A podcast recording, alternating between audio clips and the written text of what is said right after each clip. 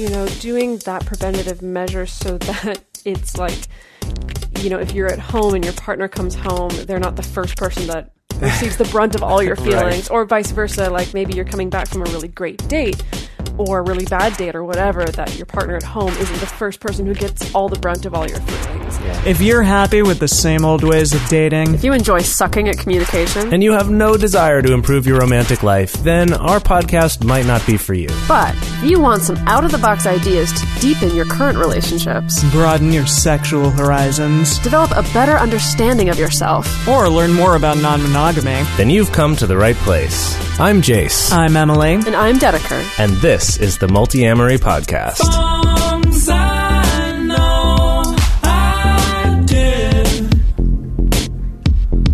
forcing me to form myself to fit. On this episode of the Multiamory Podcast, we're talking about how to reconnect with your partner after one of you has been on a date with someone else.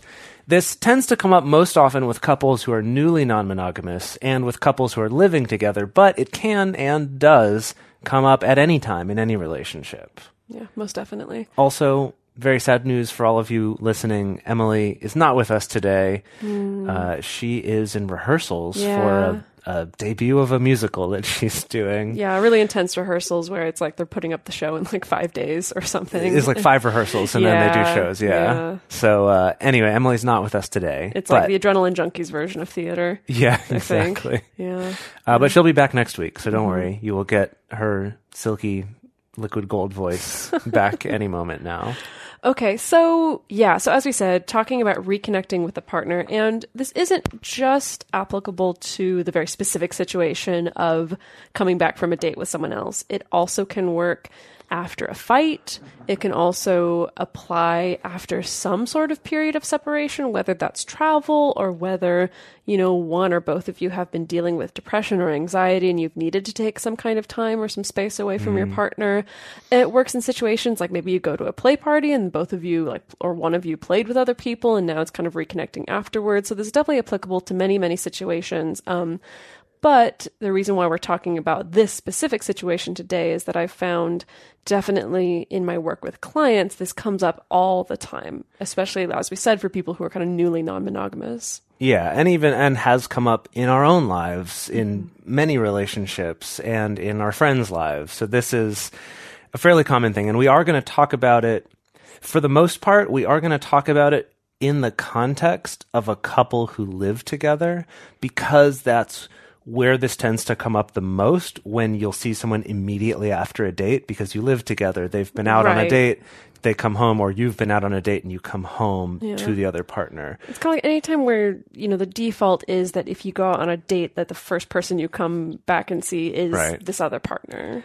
And this doesn't necessarily have to be someone that you live with all the time. Uh, you know, for example, Dedeker and I live together part of the year. Or for those of you, you know, who might live far away and often spend the night at the other person's place for extended periods. Um, you know, there's lots of different ways this could look, but just kind of to clarify for this episode, we're going to be talking about it kind of in the context of a couple who live together. Um, but just understand that this can apply in other situations as well. Right. So, So- let's talk about exactly what the pattern tends to be. Mm-hmm. I feel like we've all been there. Yeah. So your partner, uh, well, from one point of view, so your partner has just been out on a date with someone else, possibly having sex with them, and then when they come back, you feel such a mix of feelings that you just don't even know what to do. Mm-hmm. Right? You you want to reconnect, but you have a whole bunch of conflicting feelings. Or on the other side, you've been out on a date and you're coming home either from a good date or from a not good date, either way, and the same thing. It's like not only am I feeling conflicted feelings myself and like wanting to reconnect, but also maybe feeling elated or sad. But then also, I don't know how they're feeling, and maybe they're feeling mixed things, and maybe those aren't compatible at that mm-hmm. moment, right? It's just a whole mess of things that can Right. happen. Right. So if you're the partner who stayed at home while your partner went out on a date, you may feel a number of things or a number of behaviors may come out. And hmm. so, you know, you may feel lonely or frustrated like maybe that maybe you're not used to spending a lot of time alone at home and this is the first time that you've had to spend an extended period of time where your partner's not home for dinner or not home to stay the night or something like that and so maybe it's feeling lonely maybe it's feeling a little bit listless maybe not sure what to do with yourself um, maybe feeling frustrated because you feel like you just had to stay home with the chores like with the dishes or with the kids or Oh man, yeah. you know, while your partner got to go out and have this like really fun first date or go have sex with someone or whatever. Um, when your partner comes home, I've definitely, I've experienced this personally myself um, in the past, and then I've also heard a lot of clients talk about specifically the phenomenon of really feeling like they don't want to be touched you know, like their partner comes home and maybe they go to hug them and their body just like kind of freezes up or tenses up or they feel sick and they're and sometimes a lot of people like who talk to me about this, they also they don't know why. They're they're like I'm not necessarily upset about my partner being away, but for some reason like when they come to like hug me or touch me for the first time, I'm just like ugh, like I don't like I don't want to be touched. Um so that's a really common phenomenon. Um or sometimes the opposite that you may feel the desire to like really glom onto your partner as soon as they come home. Like maybe you immediately want to have sex or immediately want to physically connect in some kind of way. That's also possible. Um, if things are feeling tense or are feeling not so great for you around your partner going on this date or around being open in general or maybe there's been some trust issues or you know maybe there was some there was a fight that happened as you, your partner was heading out the door. You know there may be still residual feelings from that. You may be still be feeling anger or sadness or there may be some jealousy. Again it, all these things can also be compounded as well um, or you may just be feeling just kind of standoffish, or there just may be some kind of tension. So, like, all kinds of things can come up that are potentially negative, and all of these things can stack and can be all happening at the same time as well. Right. Yeah. Like like we were saying about a mix of all of these feelings, and so you don't know what to do. right. Uh, and, and I did also want to say that um, with these things, like they can come from past baggage, they can come from certain beliefs that we've been taught about relationships or about mm-hmm. ourselves or about our partners. They can come from a lot of different sources, and we're not going to focus in this episode on the causes of them or what that is, although that could also be a useful thing, especially if you find the same things coming up over and over again, that that could be a useful thing to uh, talk about with a counselor or a coach or a therapist or something like that. I know Dedeker does a lot of that sort of work with her clients.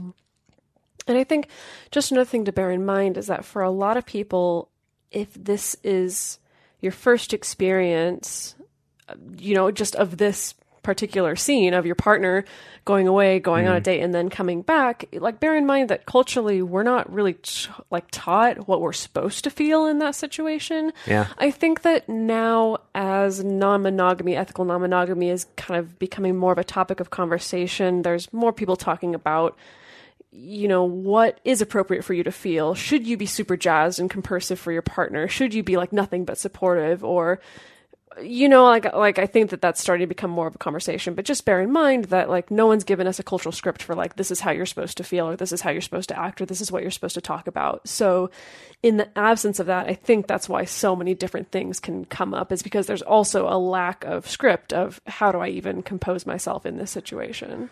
Yeah, and my hope with this episode too is that if you came away from this episode with nothing else other than just realizing, oh, other people feel these things too. There's not something broken about me. This doesn't mean that because I feel this, I must not be suited for non monogamy or, right, like all these thoughts that we can have because, again, we don't have a script. We don't have examples of like what's normal. Right. Uh, you know, we don't see sitcoms about this to see like, oh, look at all the feelings they can have. Uh, so on that note, um, other feelings you can have if you're the partner coming home from from the date, uh, you could be confronted with a feeling of like guilt or shame. Uh, I know this one came it's up really common. came up for me. It still does sometimes because we're so culturally programmed with that. Uh, and the, another one could on the other side be like uncontained excitement. Like you're just so jazzed after this date because you're falling for someone. You've got all those chemicals rushing through your body, feeling awesome. And it's like, I don't know how to act normal because I'm so excited. Right. Um, also, there could be kind of like on the other side, wanting to have sex with your partner immediately could also be that. You come home just like really aroused or with just increased affection, even if it's cuddliness and not sexiness. Uh, of just like, wow, this is so amplified for my partner now that I've had this experience of going out with someone else. Mm-hmm. Right. It It's actually, yeah, it's surprisingly easy for those feelings that come up if you're excited about a first date or if NRE is starting to kick in. Um, it's surprisingly easy for there to be transference of that onto your existing partner as well, which is Mm-hmm. Most of the time like a really good thing. Right, right. Uh, and, um, or you could be coming back with frustration or hurt or upsetness if your date didn't go well, right? Or if it was stressful or you felt rejected, right? That you can be coming home with those feelings.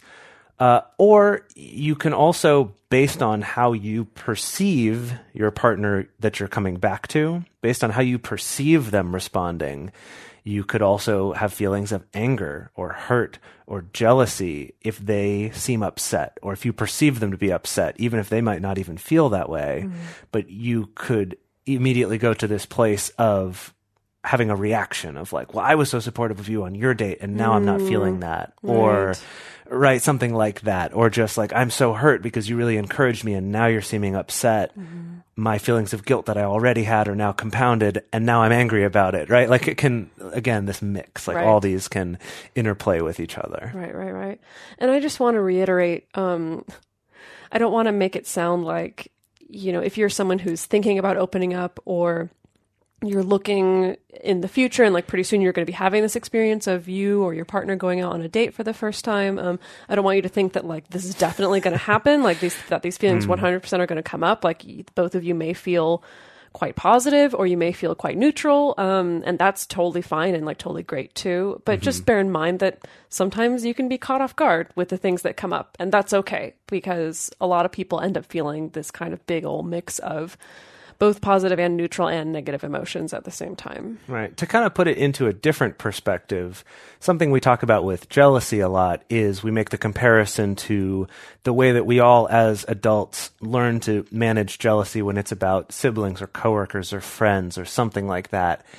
And I think part of that is because when we have those feelings, we have a script for it. We've seen examples of it in other places, like our parents or on our TV shows or whatever, where you see someone be jealous, you see them deal with those feelings, you see them either be motivated by it or put it into other things.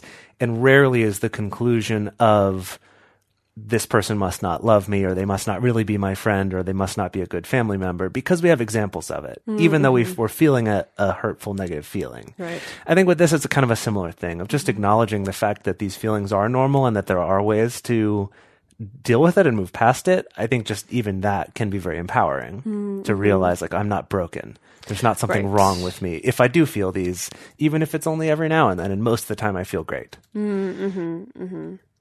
So the next thing we wanted to look at is kind of what not to do. right. Yeah. I want to talk about the most common mistakes that I see and that I've also done mm-hmm. personally, honest, Me like to be totally honest. Um, so there's just a few of these. One of them is, you know, if it's time to reunite, you know, you come home or you're there and your partner comes home and um I guess the most common mistake is forcing a reconnect right away when maybe the two of you are not quite ready. You know, maybe you've had a bunch of feelings that came up if you know, if you're the partner who's on the date and you still kind of need to process that or maybe if you were the partner who's at home, a bunch of feelings came up for you and you're not just, you know, you're not quite ready to immediately hop into super intense processing with a partner or to hop into sex or anything like that. And so there's definitely a lot a lot of potential for damage to be caused by forcing a reconnect. Hmm. And I think the way that I often see or hear about this playing out in people's lives is, you know, partner A comes home from a date, partner B maybe feels a little weird or is a little standoffish, partner A feels rejected and uh, feels yeah. like kind of out in the cold and then feels like, well, why are you avoiding me? Or like, why won't you have sex with me? Or why won't you hug me? Or why won't you touch me? They feel really hurt when, you know, partner B who's at home just still wants time and space. And there's this struggle immediately about, um, it's kind of like whose needs are more important, Right. you know, like struggling about like, do we force reconnection or not? Yeah, and then on the other side of that is avoiding reconnection, which is just kind of the like head in the sand. Let's not talk about it, pretend it didn't happen. Let's avoid talking about anything uncomfortable because I think again this can come from the idea that if we acknowledge there's any discomfort, then maybe something's wrong with us or maybe we've made a horrible mistake or Right. right, Yeah. that uh, I think it can come out of that fear. Um, but this, yeah, on the other side, it can sort of drive this wedge between you where it's like there's this thing we're not talking about that then over time can sort of grow. And now Yeah. there's more and more. And then it's now a few months down the road and you've said that I love you to this other person and it's gone so far and I had no idea because we didn't talk about it. Right. So it's, it's kind of like, yeah, because you haven't practiced early on creating an open channel of communication to talk about, for instance, how your date went or how you feel about this new person, that then it kind of just establishes it kind of sets you up for failure later on you know when when it's kind of like you have to start to disclose or talk about more serious things but you haven't kind of even begun forging that path in the first place so it becomes a little bit more difficult. Um, and again it, like i feel like for people this doesn't necessarily often come from a malicious place. Often it comes from a place of well i just went on a date and it was great but i don't know how to talk to th- about that to a romantic partner. I know how to talk about that to a friend or a family member but i don't know how to talk about a good date to a romantic partner. And so it's easier to not talk about it um, Yeah. and Yeah. same thing on the person who was at home. Like, I know how to hear about a good date from a friend or a family member, but I have no idea how to even receive or ask about a date that my partners went on. And so it's easier to just not talk about it. Like, that's often how this kind of intentionally avoiding like the reconnecting and processing uh, happens. yeah. Yeah.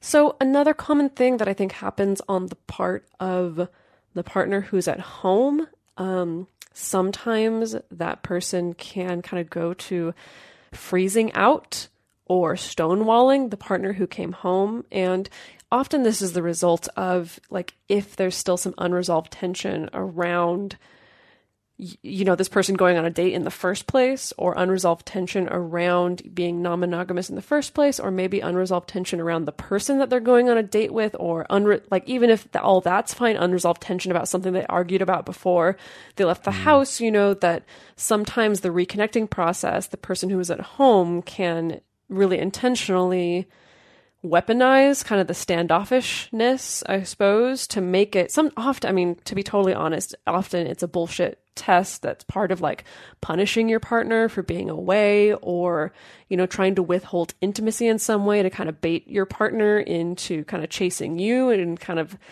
I don't know. I, I talk about it so negatively because I'm a person who used to do shit like this all the time. you know, this kind of manipulative bullshit of, you know, I need to stonewall you or I need to freeze you out in order for you to proactively demonstrate wanting to reconnect with me. You know, instead of me being able to ask, hey, I would love for you to hug me or I'd love for you to say something nice to me or whatever. Like, I have to be manipulative to try to get you to come after me. Um, I've I've also heard it referred to as like playing emotional chicken. it's kind of like that one. of like who can hold out the longest, Right, Um, yeah. Even if the other person doesn't know they're playing this game, of like who can not make a move the longest and and force the other person to be the one to take the initiative. Mm-hmm, So I- think I bring that up not so that if you're the partner who's coming home, so that you can like accuse your partner at home of doing Gosh, this. yeah. More of like if you're at home and you are feeling standoffish, like it is okay to feel that, but just make sure that you check yourself to make sure that like the reason you're pulling away is not because you're hoping that part of it will punish your partner as well or make your partner feel bad or something like that. Yeah, I think a, a good test for that is if you do feel that need to pull away, is that something that you can talk about and be honest about and say, Mm. I'm feeling this, I need a little bit of time. And if you can't bring yourself to say that, maybe this is coming from a place of wanting to hurt them or Mm, yeah, yeah, that's or a good something like test. we'll talk a, a little bit more about that later in the Yeah. episode. Uh, so then another one, and this one is one that I have often been guilty of, which is you're the one who was on the date and you immediately downplay it. Downplay your enjoyment of it. You don't talk about the good things or the things you're excited about. You just emphasize what was like maybe not great or maybe what wasn't as good as your other partner, right? Something like that. And this one, I feel like people think, I certainly did, you know, you feel like, oh, I'm going to make them feel better by not saying, oh my gosh, it was amazing. And then assuming that they would then feel like, oh no, they had such a good time and they don't have a good time with me. But this actually radically backfires um, and actually can cause even much worse feelings when then, you know, you kind of downplayed it, but you do end up going on another date with them Right. your partner who you downplayed this to and was like, yeah, no, no, no, it's just okay. And then you go on another date and then another one and you spend more time with this person. And then their head, now they're going, they didn't even seem to really be that into this person, but they're still spending time with them. I must be so bad to be with that even this is okay, right? Mm-hmm. It's just a bad, bad, dishonest way to, to start into things, even though it has good intentions. Yeah, definitely, definitely. And then on the other side of that, I think, you know, another common mistake that I see is feeling pressure to be really excited and positive when your partner comes home. And I feel like I see this more with people who have done all their research and read all the books hmm. and listened to all the podcasts and really feel like I need to be compersive. I need to be compersive. I'm a bad polyamorous person if I'm not compersive. And the thing is, I think there's a fine line here because I do think that maybe genuinely you feel maybe kind of neutral, but you want to proactively be supportive of your partner. And so maybe you do kind of, I guess, like you are more positive with them than maybe you're 100% feeling. And like, I think that's okay. I think there's, a, there is something to, like we've talked about before on the show, kind of fake it till you make it. Like, mm-hmm. it's okay to kind of stoke like the little bit of you that maybe does feel positive or feel compersive, just to kind of try to encourage that neural pathway and also to help your partner feel really supported um, because it probably feels quite vulnerable on their side too. But I think there is a fine line between the fake it till you make it and the just totally faking it. you know, Right. the sense of like, I feel awful, I feel miserable, but I want to be like a good poly person. And so I'm going to give you a high five, even though I don't feel that way either. And trust me, I've also tried to pull this one and I, I don't know. I guess I'm not that good of an actor because people are always able to call me on it if I'm really feeling like crap, but trying to fake being okay or fake being compersion. Um, Yeah. yeah. Yeah. Yeah. Um so again, and I could go off on like a whole soapbox about compersion itself being um I think a wonderful thing, but I think it's something that happens more organically and I think people do try to force it. Anyway, But we won't get into that's that another today. episode. Yeah. so we do want to talk about you know some strategies for avoiding these particular mistakes and also to give you some actual practical solutions uh, to turn to for navigating this particular process of reuniting and also reuniting if it's feeling tense or feeling weird with either of you. Right. And essentially to kind of give those examples, like we said, that we don't have. These examples of here's how this interaction can look. Here's some ways that it can be done that are positive, that are good. Um, because like we said, we don't really have examples of this. We don't have scripts for it. We don't, you know, we, ha- we don't have any role models for mm-hmm, it. Mm-hmm. You've worked hard for what you have your money, your assets, your 401k, and home. Isn't it all worth protecting? Nearly one in four consumers have been a victim of identity theft. Lifelock Ultimate Plus helps protect your finances with up to $3 million in reimbursement. Lifelock alerts you to identity threats you might miss. And if your identity is stolen, your dedicated US based restoration specialist will work to fix it. Let Lifelock help protect what you've worked so hard for. Save 25% off your first year on Lifelock Ultimate Plus at lifelock.com slash aware. Terms apply. For a long time now, we've been fans of adamandeve.com for getting sex toys or lingerie or accessories, things like that. It's uh, just a fantastic resource with a huge selection. And now, not only do we have a fantastic offer, but we also have a promo code that will work on adammale.com and evestoys.com, which are their sites specifically for LGBTQ audiences.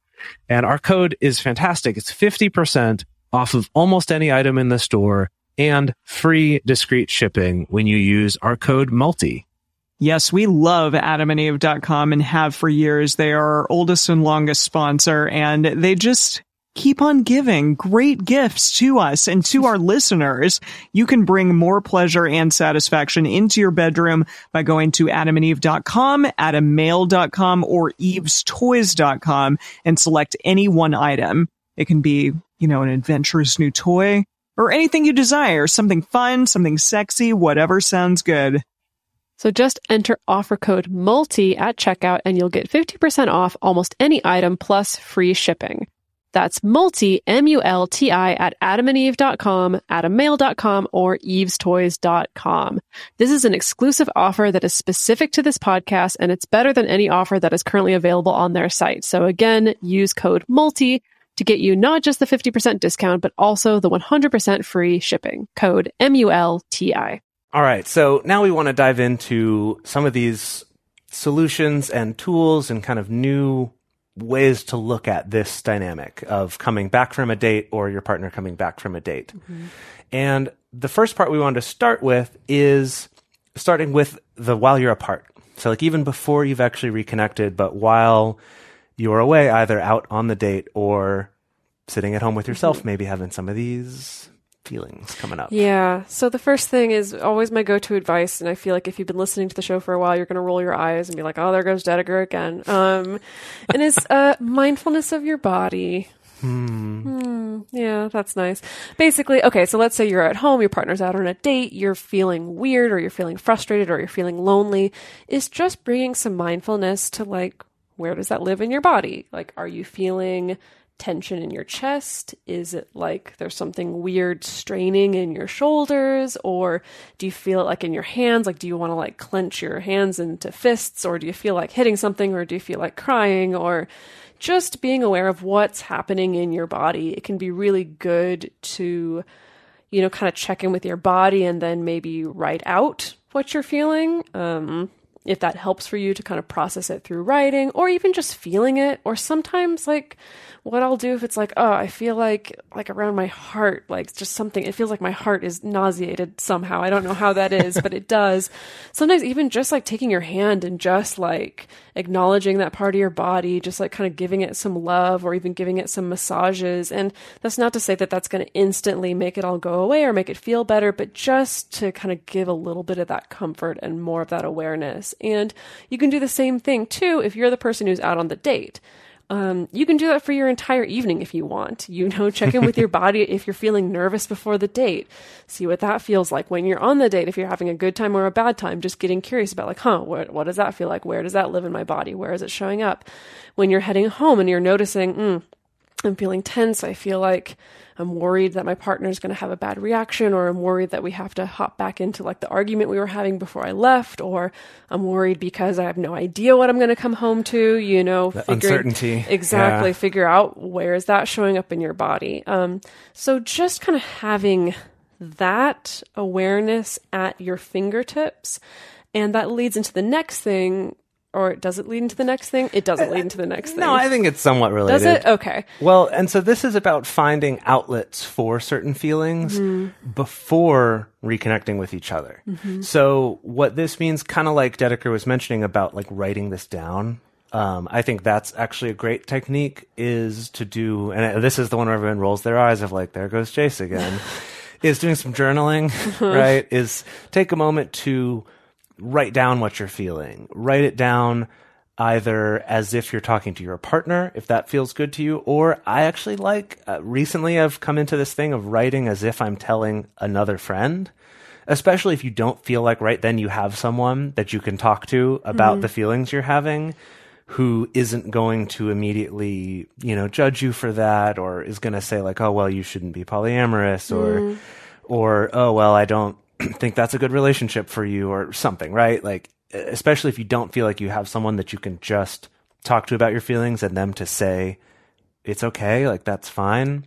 And again, I think this would be a great place for the Patreon group mm-hmm. or the the Discord group Yeah. the, or the Facebook group through our Patreon is to have a place to be like, I need somewhere to talk about my feelings Right. where people can actually listen and go, yeah, I've been there too. Yeah. Instead of making some judgment about it or making it about you making a mistake. But it's kind of, you know, doing that preventative measure so that it's like, you know, if you're at home and your partner comes home, they're not the first person that receives the brunt of all your Right. feelings, or vice versa. Like maybe you're coming back from a really great date or a really bad date or whatever that your partner at home isn't the first person who gets all the brunt of all your feelings. Yeah. And I realize like maybe this is a little bit tricky to pull off for if you're the person who's out on the date because it's like, well, when do I have time to post in a Facebook group? Um, but you know, it could be when you're on your way home, or if you want to text with a friend about your date who's open to talking about that or hearing about that. Again, just kind of finding some outlet for processing all of your feelings. Yeah, I think that what you just talked about of like take that moment. I know it can feel like I need to get home right away mm-hmm. because oh my, may, especially if you are worried your partner's upset or that they've been feeling bad. It's like oh I got to rush home and get there as soon as I can. But honestly, taking 10 15 minutes longer to get home by taking a moment to on your phone, you know, log into the Facebook group and like post about how good your date went or how exciting it was or how it was exciting but you're also nervous or whatever it is or to talk to a friend if you have a friend who is supportive. Or like you were saying, just write it in your notes app on your phone if there's no one that you can exactly send it to right in that moment. Just get it down. but that 10 15 minutes later that you might be is going to have so much less of an impact than you coming home feeling centered and not like I need to tell you all of this or I'm holding back so much or or, or like whatever it is. You just coming home in a place of being more centered and in control super helpful. And then the same thing for if you're the one at home Right. right, is just taking that that time to have expressed a little bit. Mm-hmm, so like like Dedeker said they're not getting the brunt Yes. of everything all at once. So when it comes time to actually reconnect, like you've actually come back home, you're actually back in the same space. Again, bearing in mind what we were saying earlier, that this can be so fraught for people and so awkward for people because again, we're not taught how do you have a conversation with a romantic partner about a romantic date they had with someone else or sexy Yeah. times they had with someone else. You know, we don't have that script. And so it's good to keep it really simple again like you like we said earlier you don't have to hop straight into processing everything right away but you also don't have to avoid it um this is going to sound really obvious but a really good first question when you come back again this is like before you've touched this person or before you've tried to like hug this person or whatever great first question is how are you feeling? Or what are you feeling? And that's why I think it's really important to have that body awareness and for both of you to be on the same page about sharing that because it gives you a bigger vocabulary for being able to talk about these things with your partner, especially if you're not entirely sure exactly what your feeling is or how to put it into words. It gives you a place to start that if your partner comes home and they ask, How are you feeling? or What are you feeling? you can be like, mm, uh, you know, like like my stomach feels a little bit sick, but but like my chest is feeling kind of good, but I'm feeling some tension in my fingers, and like that's okay. It doesn't necessarily mean anything. It doesn't mean I'm mad at you, or I'm sad, or I'm jealous, or I'm depressed. It's just like this is what's happening in my body. Yeah, and a key part of this, and this definitely helps to have this conversation beforehand, is that the point of this is not about problem solving. That's for later. That's for another time. Right now, all that matters is just trying to understand and just getting both finding a way to express how you're feeling and then also just receiving it and being like, oh, yeah, I, I understand that, you know, thank you for sharing that or that makes sense or whatever it is. Uh, and to go along with that, there's this term called focusing, which is a term, uh, as far as I understand, coined by uh, Eugene Gendlin, which is a term for finding the right images or phrases or metaphors or words that fit how we're feeling. And that by finding those, and it can take some experimentation, but by finding those, that will actually by itself just cause an easing of tension and a feeling of resolution in your body. Mm. And so kind of like Dedeker was using very physical things of like, oh, my chest feels this way and my fingers feel tingly. This could for you be more metaphorical. Mm, mm-hmm. It could be like, well, I, you know, I don't know. I kind of feel like, you know, a chicken with my head cut off. Hmm. Sorry, Emily, it's not vegan, a metaphor. Uh, I right. feel like a vegan a vegan chicken nugget. vegan chicken nugget, right? Or like I feel like you know my my head's in a blender, or like Hmm. what you know, or I feel like I want to put my tender heart in a blender. Oh my goodness. and watch it spin around to a beautiful yeah, oblivion. exactly. Whatever works for you. It says write images, phrases, metaphors, song lyrics. There you go. Yeah. you know that works i think the point that we're getting to here is that reconnecting and if your first question is how are you feeling that it's a conversation that goes beyond i feel fine or i feel okay or i feel good Or I feel yeah, bad. having to say good or bad. Yes. Like having to put a value on it. yeah yeah definitely definitely that i kn- and again ideally this is why it's important for maybe both of you to listen to this ahead of time or to or to talk about this ahead of time of knowing that this is going to be the quality of conversation that when we ask how you're feeling it's going to be more qualitative rather than valuative Val- Va- val- valuation Yeah. that's a word right yeah. Sure, I'll roll with it. Um, just that, yeah, we're going to be more specific in the ways that we're feeling and just kind of accept that without judgment. Yeah.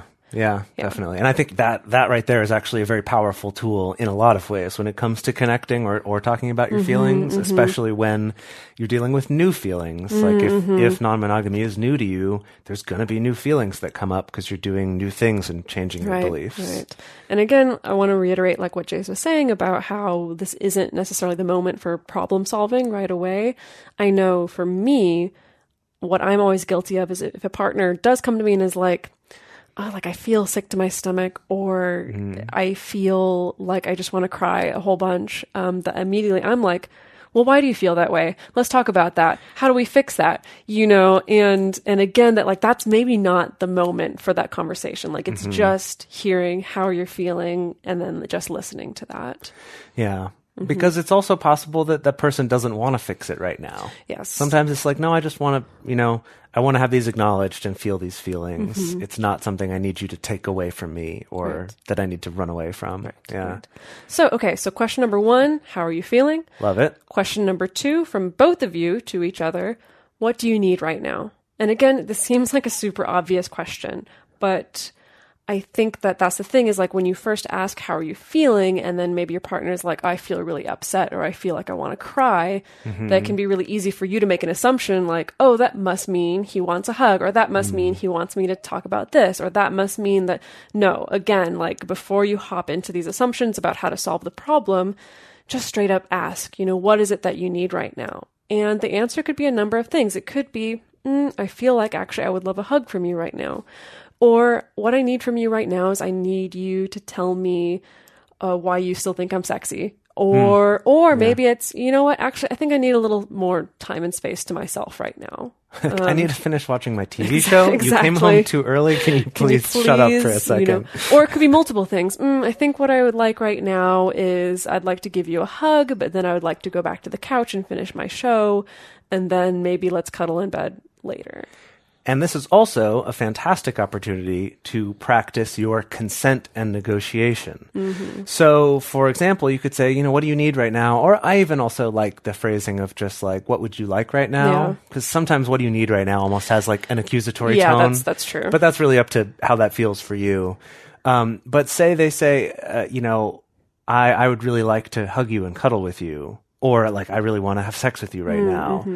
If you're not feeling that, like maybe you're the one who needs space to practice the negotiation aspect of consent, which is the like, I really don't feel like doing that right now, but could we just sit together and hold hands for a little bit while we do mm-hmm. something else? Mm-hmm. Or, uh, you know, maybe like let's let's hug. I'm not really ready to cuddle. I'd still like a little time, but that where it's not just sort of like a yes or no, or it's not uh, well, I have to force myself to do this thing that I'm not really feeling, but instead it's it's a teamwork. It's a negotiation. It's a okay. I know you want that. Well, could I offer you this instead? That's within what I'd like to do as well. Right. But also, uh, just to reiterate, saying no is also okay as well. It doesn't have to be a negotiation. Mm-hmm. Sure, yeah. But it could be. I'm just saying that like there's a wide spectrum here Right.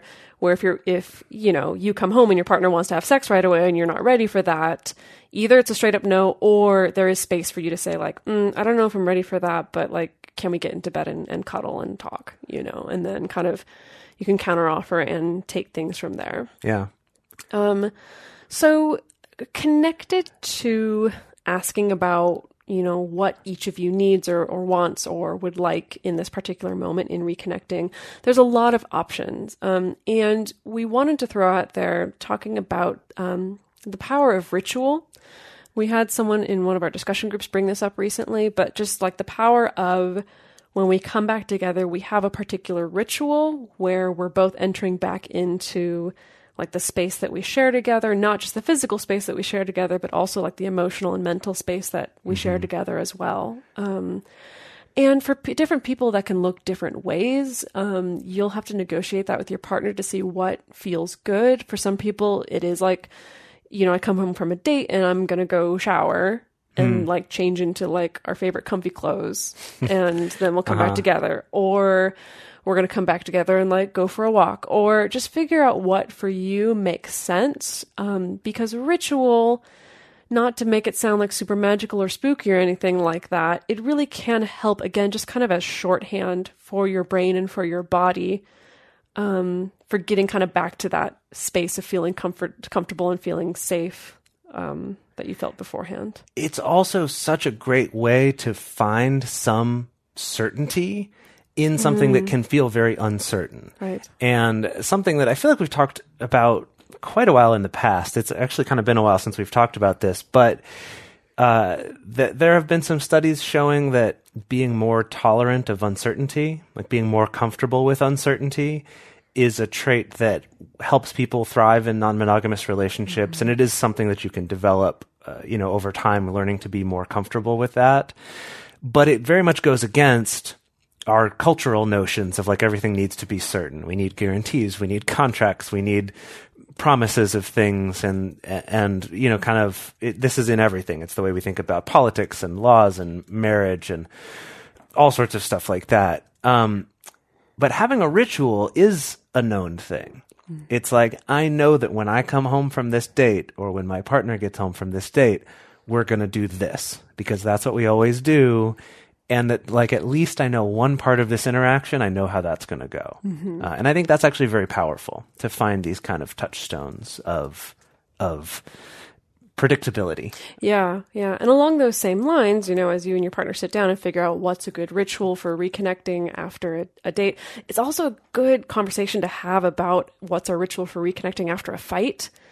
Um, like that's also just a good thing to kind of have in your toolbox of we know that when we're both ready to kind of let go of our shit and and come back together that we have this kind of established ritual of of knowing like okay we're good now so we can move forward. Um something that i want to toss out as a suggestion is um so i had a client recently who i described this concept to and then they actually gave me there's an official term for this and i i did warn them that i was going to appropriate this. And so thank you you know who you are if you're listening to this. Um but it's this idea called parallel play and it actually comes from child psychology. And so the idea is that when we're very, very, very little, when we're just learning how the world works as far as being social with people, that the first thing we learn is how to play by ourselves. Like when we're very tiny, we don't really have the tools or the skills or the processing power to figure out playing with another child. Um, so we play on our own, like with our own toys. And then the next stage is called parallel play, which is that the next thing we learn is how to play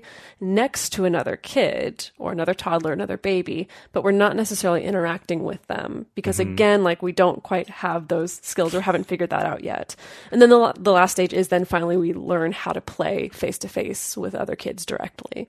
And I found with a lot of my clients, this concept of parallel play when reconnecting really helps people because, again, there's a lot of emotions coming up. There's a lot of weird feelings um, or negative feelings or weird body feelings that may be coming up. And the idea of, okay, my partner's going to come home. Sorry, then my partner's going to come home, and then we're immediately going to hop into like this really intense discussion, or we're immediately going to try to have sex with each other, or that it's like that feels like a little too much, um, and I'm maybe not ready for that. But transitioning into that, easing into that, can be really helpful. And so, for instance, parallel play can be something like you know, if you reconnect and instead of immediately sitting down to like, well, let's, you know, sit across the table from each other and like have a meal and like talk everything out, um, let's go take a walk. And base literally physically what you're doing is you're side by side, you're not facing each other, you're facing out into the world, you're focused on other things. And you can talk if you want, you can not talk if you want also. But it's this idea that you're able to be in kind of the same space and close to each other without it necessarily already hopping to we're able to like hug each other and touch each other and look each other in the eye or stuff like that. If you're still feeling kind of tense around each other, it can be things like watching a show together. And I think that's a really good example for a ritual. If it's like, okay, awesome, have fun on your date. When you get back, we'll sit and we'll watch the next episode of our show. Right. Like that's the first thing that we're going to do. Um, So it also both gives you something to look forward to. yeah, exactly. Tied to this ritual. Exactly. Yeah. Or doing something like a puzzle. Or I was, I threw out the suggestion earlier of like going to the driving range, I guess. I don't know. Just anything where it's like we have an activity that we're doing together, but that's not about us facing each other. Um, and it kind of, it takes your, it does, it has a couple benefits. One being that it takes the focus off of your partner and it also takes the, like, gets you out of your own mind a little bit too, I think. And it kind of, yeah, gets you, you- focused on doing. it unites you, but in the fact that you're both focused on something outside of yourselves. Yeah, I and so it. it is kind of this indirect reconnecting. And again, if you're listening to this and you're like, I've never had an issue with this, like that's great for you.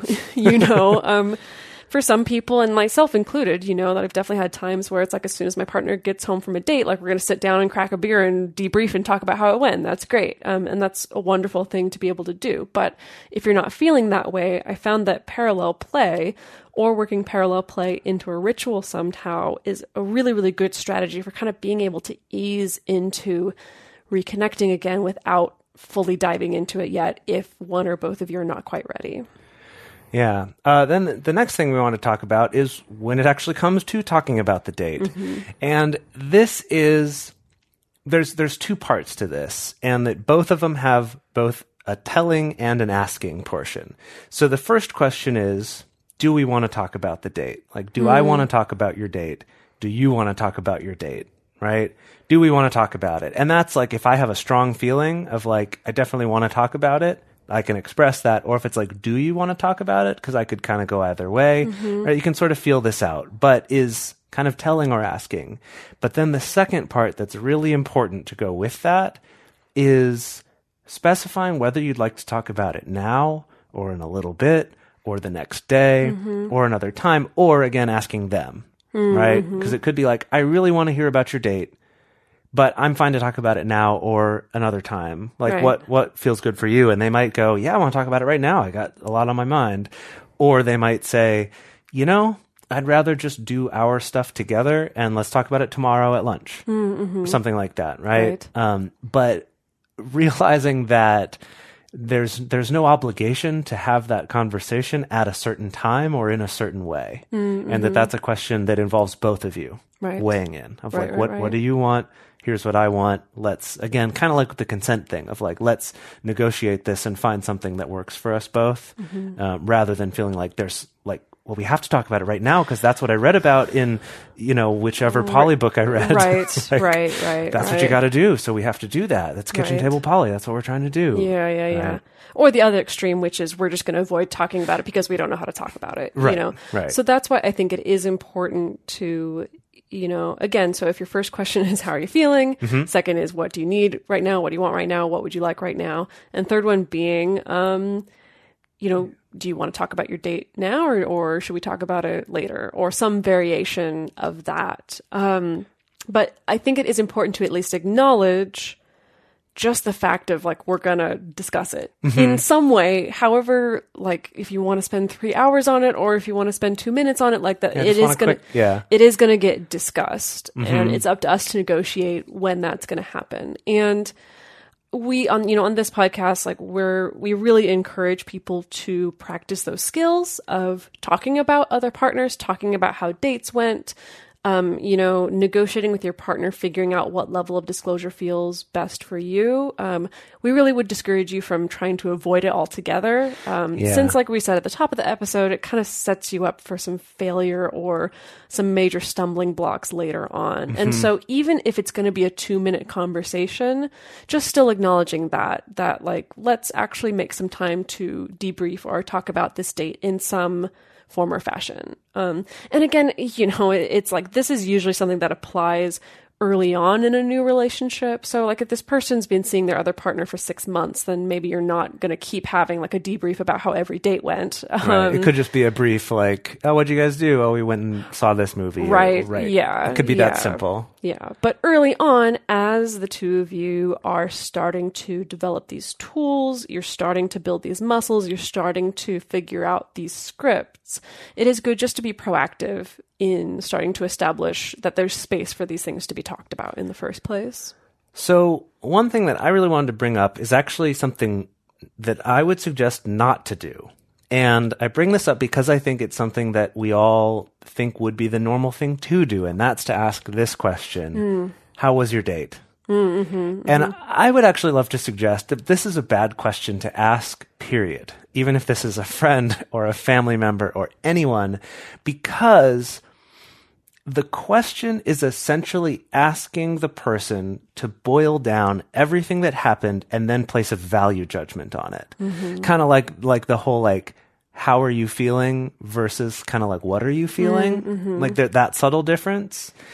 And that by asking like how did the date go, they have to be like good or bad Right. or right it, it- it's like i'm trying to boil everything down and now i'm feeling all this pressure to like well did, do i think they liked it? Did, what how did i mm-hmm, feel? Mm-hmm, like that's a mm-hmm. really complicated question that i don't think gets a very good answer. Like i don't think it gets a very interesting answer. And so we were talking about other questions to ask. Right. like other things to ask. And i think that it could be I like the question of how are you feeling now? I think that's interesting. Or like, what are you feeling? Mm, mm-hmm. So you mean like like when it's actually time for the two like when you the two of you are sitting down and you are debriefing on Mm. how the date went. I meant more the question we talked about before of just like when when you come home, rather Uh-huh. Uh-huh. than like immediately how was the date and expecting a good answer. Oh, I Instead, see, it's just you know how, what are you feeling? How are you feeling? yeah. I think that's nice. But then when it actually comes to talking about the date, I think it's interesting to try to ask more specific questions. Hmm, And that these mm-hmm. could be things like, you know, as simple as, oh, what did you end up doing?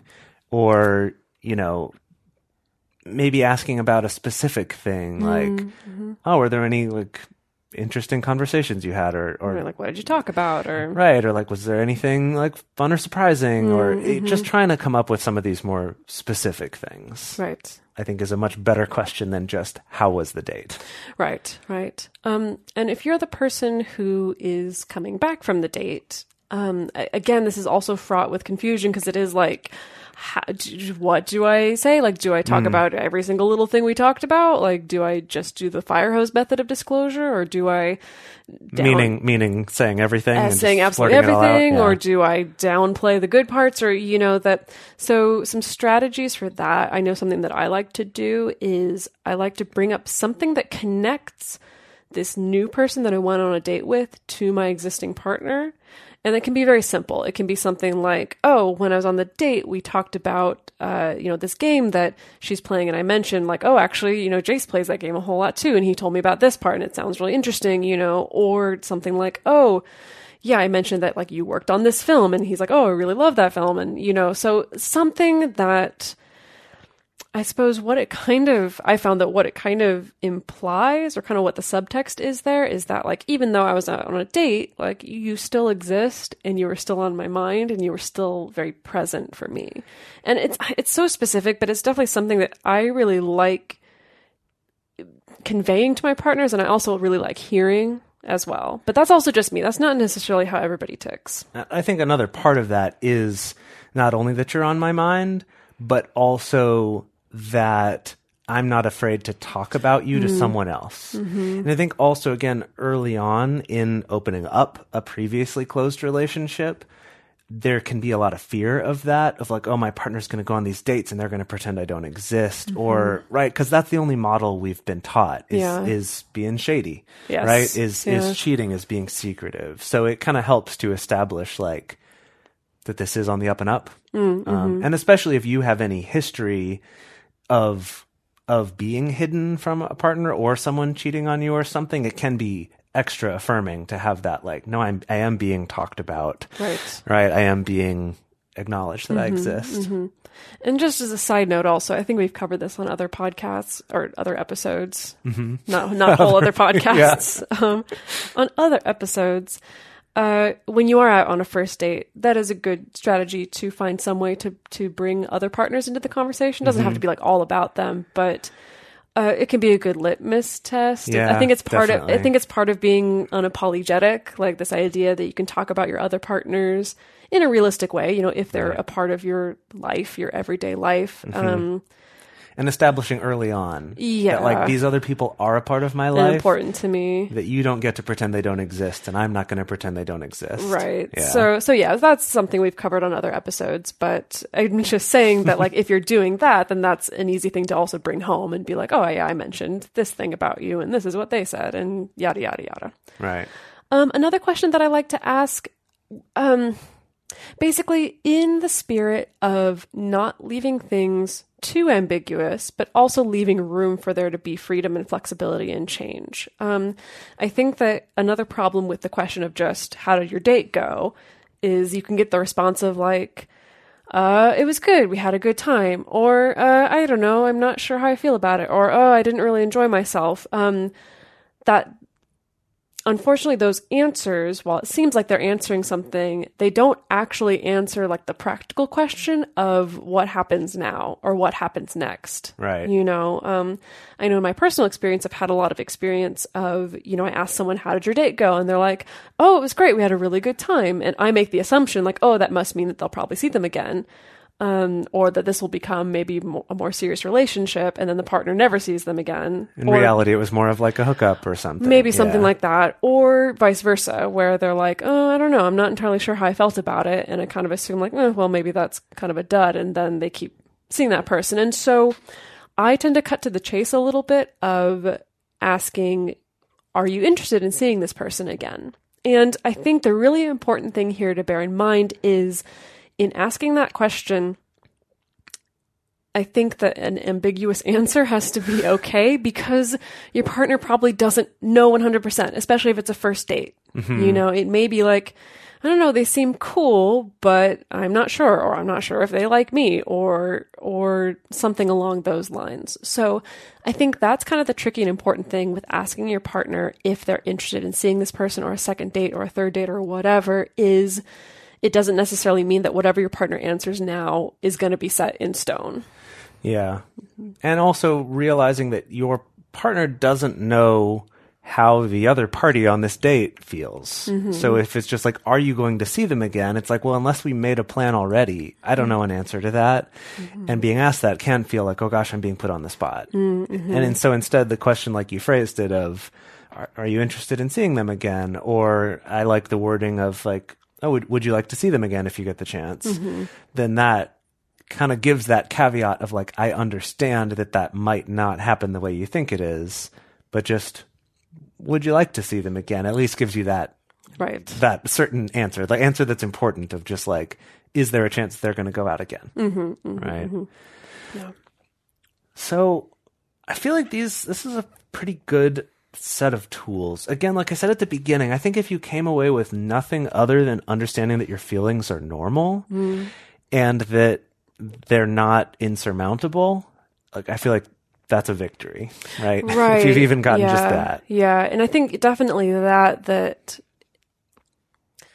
you know, there's this whole spectrum of feelings that may come up if this is the first time you're ever experiencing this. And you don't have to necessarily judge that this is how it's always going to feel every single time. I think again, just remembering that like this is new and we don't have a script for this, and you for yourself and you with your partner will figure out what feels the best for us, what's our ritual for reconnecting, or what's the best way for us to talk about this for it to feel good.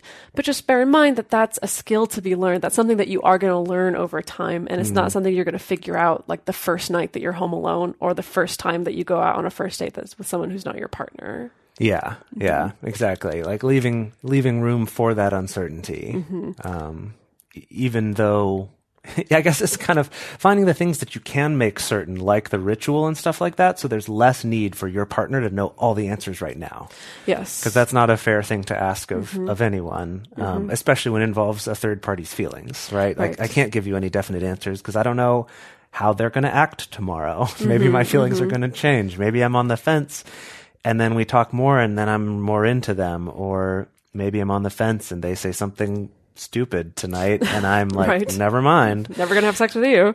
Right. Like we, we just uh-huh. don't know. There's Yeah. so many unknowns. And so realizing that you can add some certainty into your life, not by forcing your partner to have that certainty, mm-hmm. but in other ways, like mm-hmm. through these rituals or through activities that the two of you can do together that you can both have control over. Like, well, we know we're going to do this thing. Right, right. And as always, we definitely love to hear from you. If you have a lot of experience with this, if you and your partner or other partners or multiple partners have figured out different tips and tricks for what works for you to reconnect, if you've figured out any kind of little ritual or microscript that you follow when you and your partner are reconnecting after a fight or something like that. We definitely love to hear from you. Um, so if you want to get in touch with us about that, you can send us an email to info at multiamory.com or you can send us a message on Twitter, Facebook, or Instagram. You can also leave us a voicemail at 678 MULTI 05. You can also leave us a voice message on Facebook. To support our show and to join our private Facebook community and discourse forum, go to patreon.com slash multiamory. Multiamory is created and produced by Emily Matlack, Jase Lindgren, and me, Dedeker Winston. Our episodes are edited by Mauricio. Our social media wizard is Will McMillan. Our theme song is Forms I Know I Did by Josh and Anand from the Fractal Cave. The full transcript is available on this episode's page on multiamory.com. You've worked hard for what you have your money, your assets, your 401k, and home. Isn't it all worth protecting? Nearly one in four consumers have been a victim of identity theft. Lifelock Ultimate Plus helps protect your finances with up to $3 million in reimbursement. Lifelock alerts you to identity threats you might miss. And if your identity is stolen, your dedicated US based restoration specialist will work to fix it. Let Lifelock help protect what you've worked so hard for. Save 25% off your first year on Lifelock Ultimate Plus at lifelock.com slash aware. Terms apply.